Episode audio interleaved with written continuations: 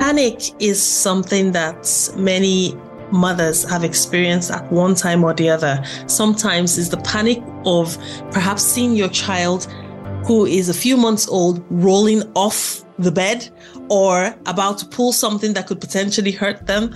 Or sometimes even when you are doing something and you find out that you're on the you've been so carried away or deep in thoughts that you were just about to get into a place of danger. That can happen. But there are sometimes that people have panics and panic attacks for apparently no reason. And the reason why I say apparently no reason is because they can't put a finger on it. Unfortunately, that's the one that really gets us. That's the one that really puts us in a place where we are constantly puzzled, probably second guessing ourselves, and then criticizing ourselves. I am Dr. Dunni. I'm the award winning mom empowerment coach. I'm a family doctor, international speaker, best selling author of the book, Every Mom is a Super Mom, and the host on the Wellbeing for Mothers show. And on this show, we talk about everything motherhood, the good, the bad, and the ugly. And we also talk about practical ways that you can improve your well-being on a consistent basis. I know that we are very busy. We have a lot of things to do. And sometimes we find it a bit difficult to set time aside to take care of ourselves. But you know what? We really do need to set that time. And so if you're listening to me, perhaps you're going for a walk, you're doing the school run, you're doing the laundry, or maybe you might just be sitting down, relaxed, listening to me. Thank you for tuning in. Don't forget to share this with other mothers and download this episode as well. So, without further ado, we're going to talk about the main topic for today, which is panic. There are so many times we have had panic situations. And I remember when I was having my beautiful children, very young, under the age of two. Now, that's a very critical time. Why? Because when you have children that young, they transition from maybe lying down to sitting up to standing up. And there's always one thing that you're not prepared for. No matter how prepared you think you are, something happens, you're not prepared for it. I remember when my son, he was a few, a couple of months old, which is very funny, a couple of months old, and he was put at the bottom of his cot now, this boy decided in his infinite, and he was wide awake at this time. I put him there and I was like, oh, I'll just get, get to do one or two things. And because he was in this cot, I kind of had a bit of sense of security. But then by the time I turned, looked at him, I saw him, the child I had put at the bottom of the cot had reached the top of the cot. That was the moment when I thought, oh my goodness, what if it was on the bed? What if that child had crept to the end of the bed, fallen off a maybe high bed and bumped his head? That is something that we can experience. And as a family doctor, I see that quite a lot. Many parents would come in and say, Oh my goodness, um, I took my eye for, away from the child for a minute. Seriously, just a second, split second, really, and picked up something, turned, and the child was on the floor, or the child hurt themselves, or something like that and they beat themselves up. I know if that happened to me, I will beat myself up. And th- when that has happened to you maybe once or twice, or maybe something hasn't quite gone as planned, there is a risk for us to build up this sense of panic, this sense of impending doom, this sense of something is going to go wrong, or I'm going to miss something, I'm going to fail at something, or I'm going to make a mistake. Now, I'm just going to go a little bit into panic because when you go into panic, sometimes it's not just something that has happened now that is causing you to panic. It might be a lot deeper than that, and usually is a lot deeper than that. You know how you see an iceberg and you just see the tip of it? When it comes to our mental and emotional health, it is a proper iceberg but you see, this part of the iceberg you don't see that is submerged under the water is the part that we need to uncover and the part that we need to deal with because that is what is keeping us stuck. That is what is keeping us in mom guilt, fear, sadness, and a state of maybe even helplessness. I remember when I was on my way to work after dropping my children off at nursery. And I remember that time I did a lot of walking because I hadn't um, the long distance. It was a very short distance between walking from where I lived to where I worked to where the children were going to school, which was quite convenient for me. So there was really no point driving anyway. Um, and at that point, I thought to myself, okay, um, I'm dropping the children off. But at that point, I woke up late. I was flustered. I had a lot going on. I was grieving the loss of my father and I was just a shadow of myself. And then when I had dropped my children off, I was on my way to work and then I panicked again. I had this feeling like I had forgotten something. I have, I'm probably going to make a mistake. There's something that is going to go wrong. And you know, when you prepare in your mind through your thought process, something is going to go wrong. It usually works like that we need to be very mindful of our thoughts. There is this beautiful quote by Lao Tzu, and it talks about the transition of your thoughts becoming your words and those words contributing to your actions, to your habits, to your destiny. We need to be very aware because the seed is your thought. How do you view something? What do you feel about something? How do you perceive a situation? You know how you hear the story of a glass that is half filled, and some would say it's half full and half empty based on their perspective. There are many times that when we are in a panic mode, it is because we have the subconscious, the submerged ideas and thoughts in our head that things are hopeless, you feel alone, probably also feel helpless.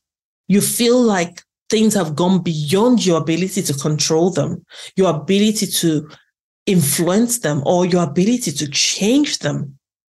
But did you know that there are some times that you really don't need to change, control, or influence anything?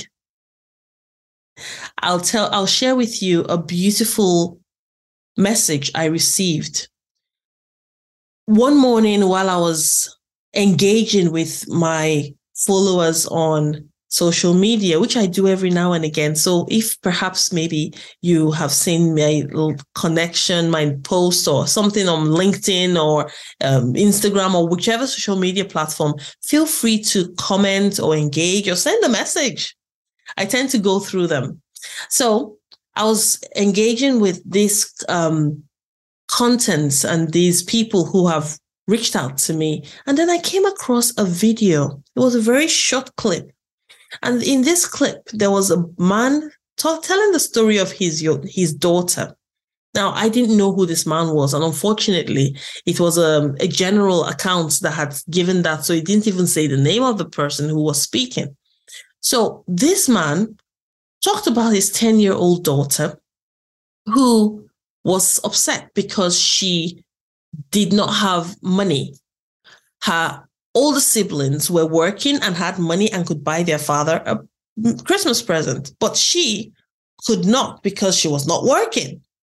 So the father gave her money and told her to buy a flashlight. She went ahead and she bought it, wrapped it up, and on Christmas gave it to him. So when he opened it and saw the flashlight, he said, Oh my goodness, this is exactly what I wanted. And she says, I know. But you see, one thing that I learned from that story he shared was that the daughter was upset because she could not see how to do the will of her father.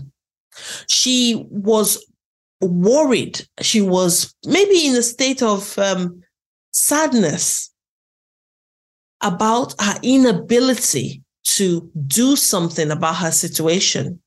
Sometimes we are in a state of worry, of fear, of anxiety. And sometimes it gets into panic mode where we are really feeling that sense of helplessness.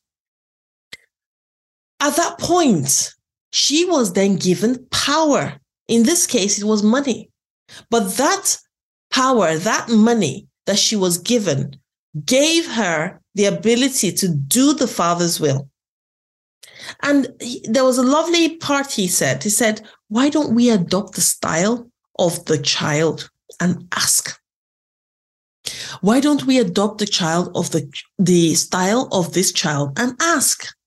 Because there are many times that we perhaps think, oh no, this can't happen. It can't happen for me. I, I think I'm too old, too young, too whatever that is stopping us from reaching our goals or getting to our aspired height.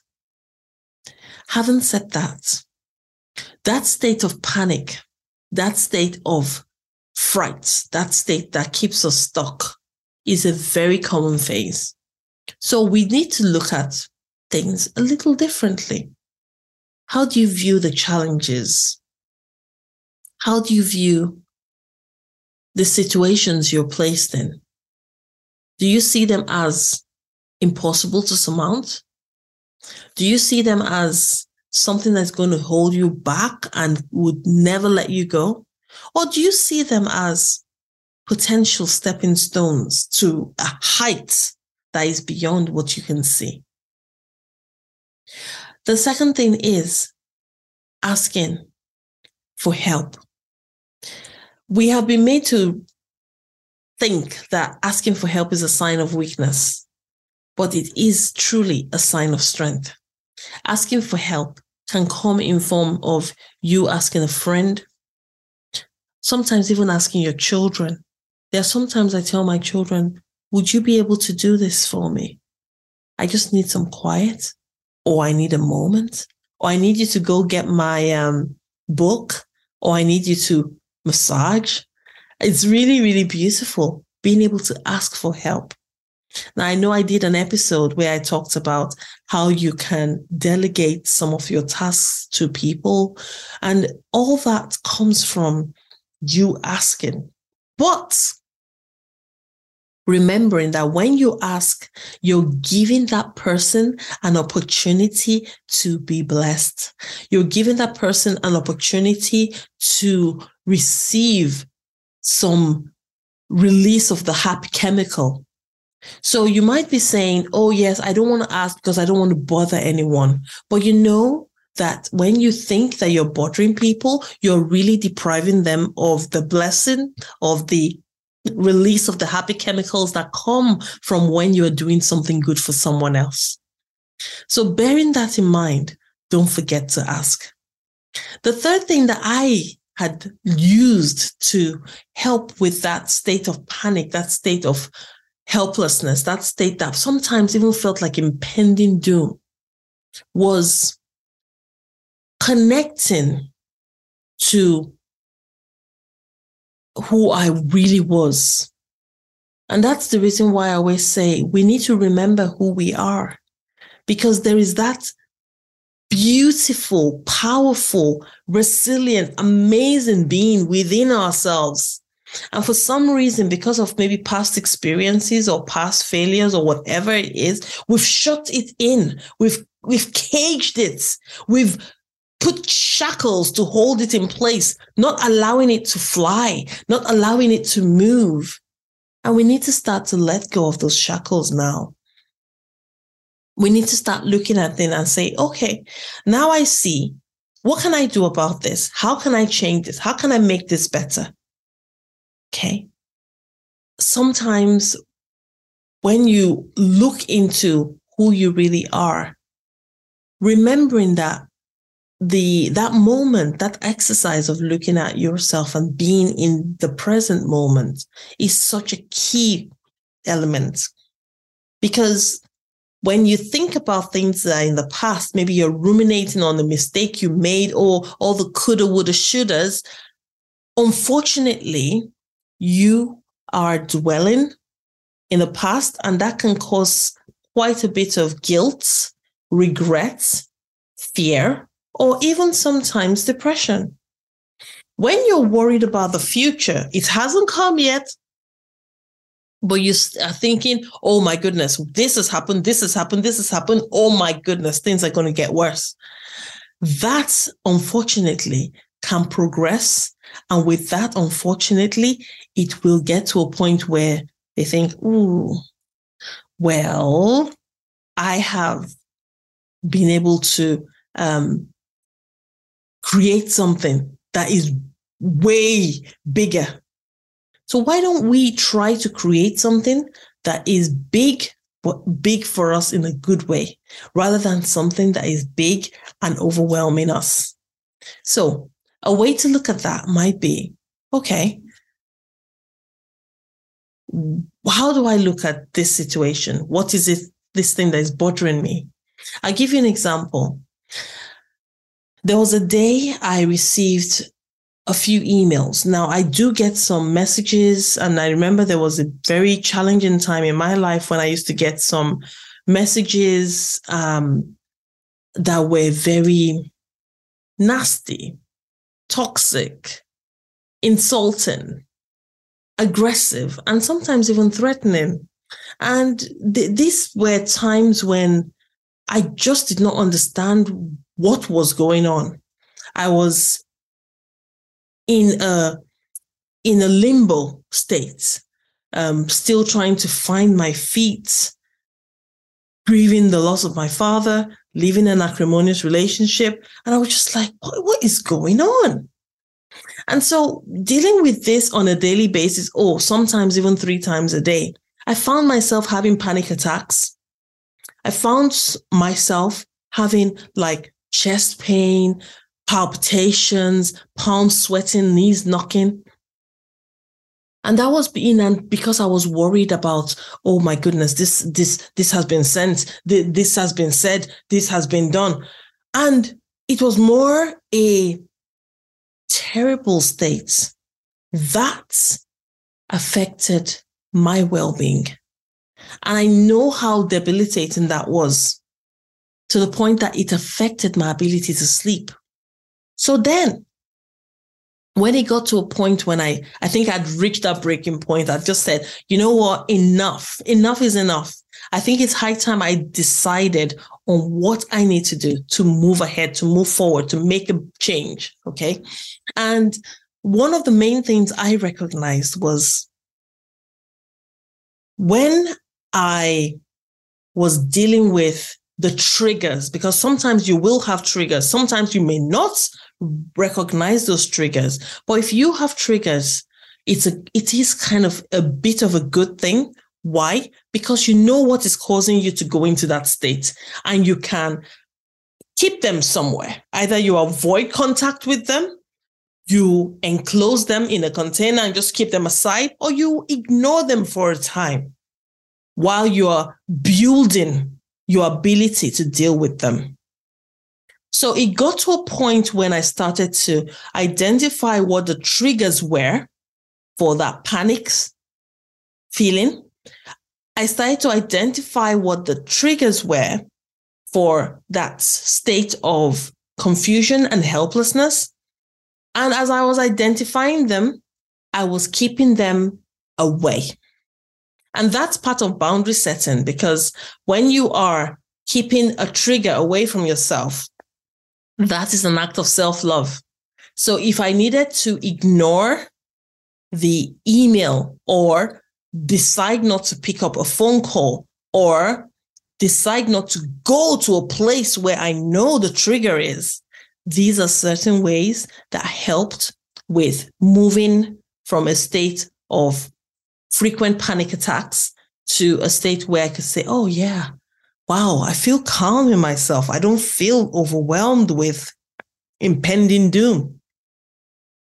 The second thing, apart from, of course, removing the triggers, is ensuring that you make time for you to step down. When I say step down, I mean your your mom, you're working, you're running a business, you're up there, you're doing lots of things.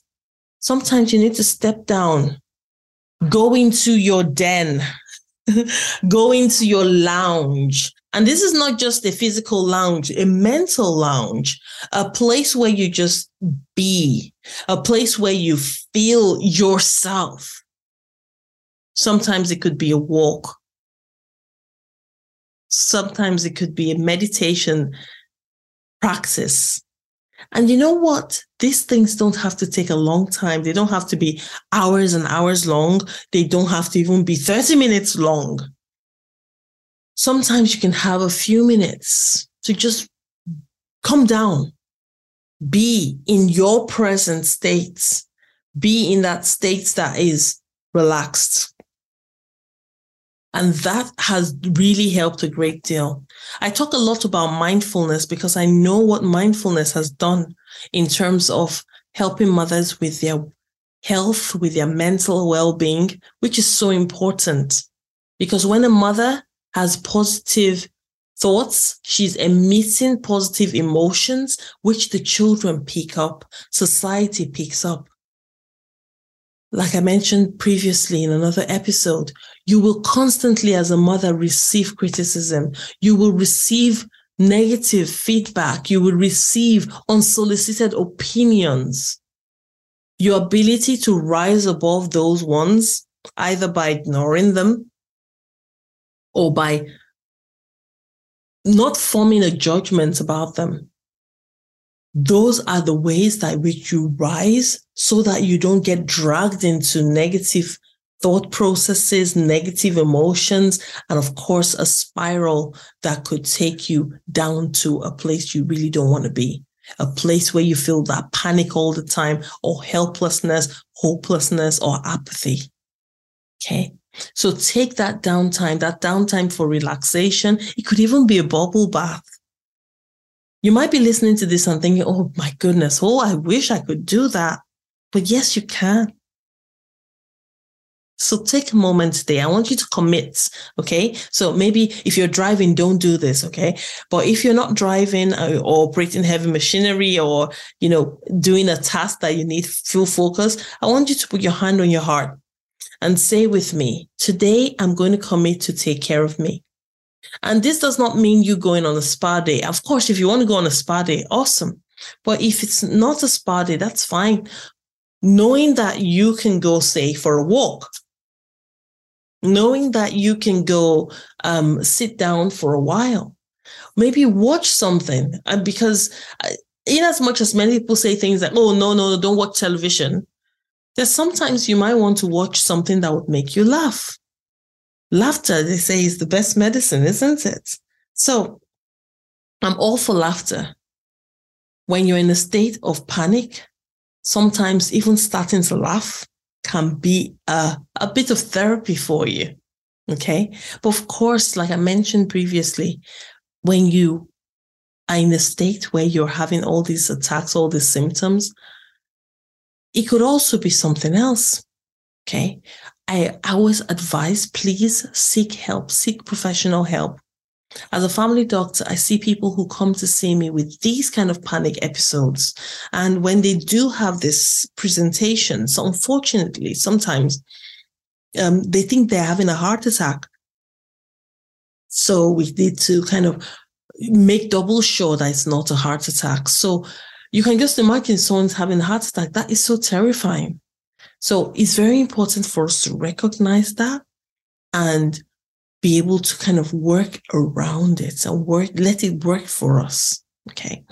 So panic is not a place you want to be. It's not a place you want to have sustained um, residence in. Yes, sometimes you get panics. I mean, when you go on these rides with the children, you panic. Oh, I'll tell you what happened I went on a ride. Uh, you know, all those parks where you um, have like different rides. Some of them are scary, some of them are not so scary. So um, I went on this ride. It was called The Last Airbender. Uh, for those of you who are Avatar fans, I'm an Avatar fan. So I was like, yes, The Last Airbender, let's do it. So I got strapped in. My children got strapped in. So everybody had like um, a separate unit and it was on a circular um, board, it looked like. Uh, it, so it started the uh, things started going round and round.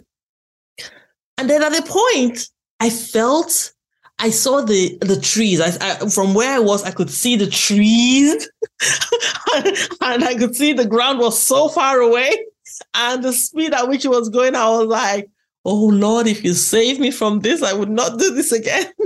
it was so. It was. It was. A, I was panicking, and th- this is someone that I mean. I, I'm not saying I'm the bravest person in the world, but I'm not easily, you know, frightened, but my goodness, that was panic. but you know what happened? When I got off that ride, my children and I were laughing. I was in panic, but we were laughing. You know why? They looked at us and said, Mommy, what were you doing? I said, I would, oh God, if you save me from this, I won't come on this again. Anytime I say that to them, they laugh so hard because it was something of joy when I say joy, it wasn't the panic that was the joy. It was the reaction, the response that we gave to it. It is very important for us to use some very simple techniques. And I say simple because they, they are there for us, but we don't listen to the um, little voice in our head saying, oh, there is this little thing that we used to do or when we, we've heard of. Or sometimes in that state of panic, we don't remember that these things exist. So these simple things can be used to swap ourselves out of that state of panic to a state where we feel calm, we feel empowered, we feel energized. So I hope this has helped you today. I know sometimes um, panic can really be terrifying. Please seek help. Know that you're not alone. Motherhood is beautiful be a part of a community, a supportive community. And if you would like to, please join us. Don't forget to subscribe to this podcast and share with other mothers as well. Okay. I look forward to seeing you. Please take care of you. Stay well. You are truly awesome. And even if you think you're not doing a great job, I want to tell you, you're doing an awesome job. Continue Keep moving. If you can fly, great, go ahead, fly. If you cannot fly, don't worry, run. If you cannot run, don't worry, go ahead and walk. If you cannot walk, crawl. But whatever you do, just keep moving. Do one thing, no matter how it is. Whatever it is, it could be something like as simple as I, I stepped out of bed today. I thanked myself today. I gave myself a hug. Don't forget today's episode, we've talked about you committing to do something good for you today. Okay. So commit, you're going to do something amazing for yourself. And that amazing thing doesn't have to be a full spa day. It can be something like having a five minute walk, uh, a movie or something to watch, something that will make you laugh. Whatever that is, commit to doing it for you, just for you. All right. So until next time, I ask that you stay well. I am Dr. Dunni, the award winning mom empowerment coach and your host on the Wellbeing for Mothers show.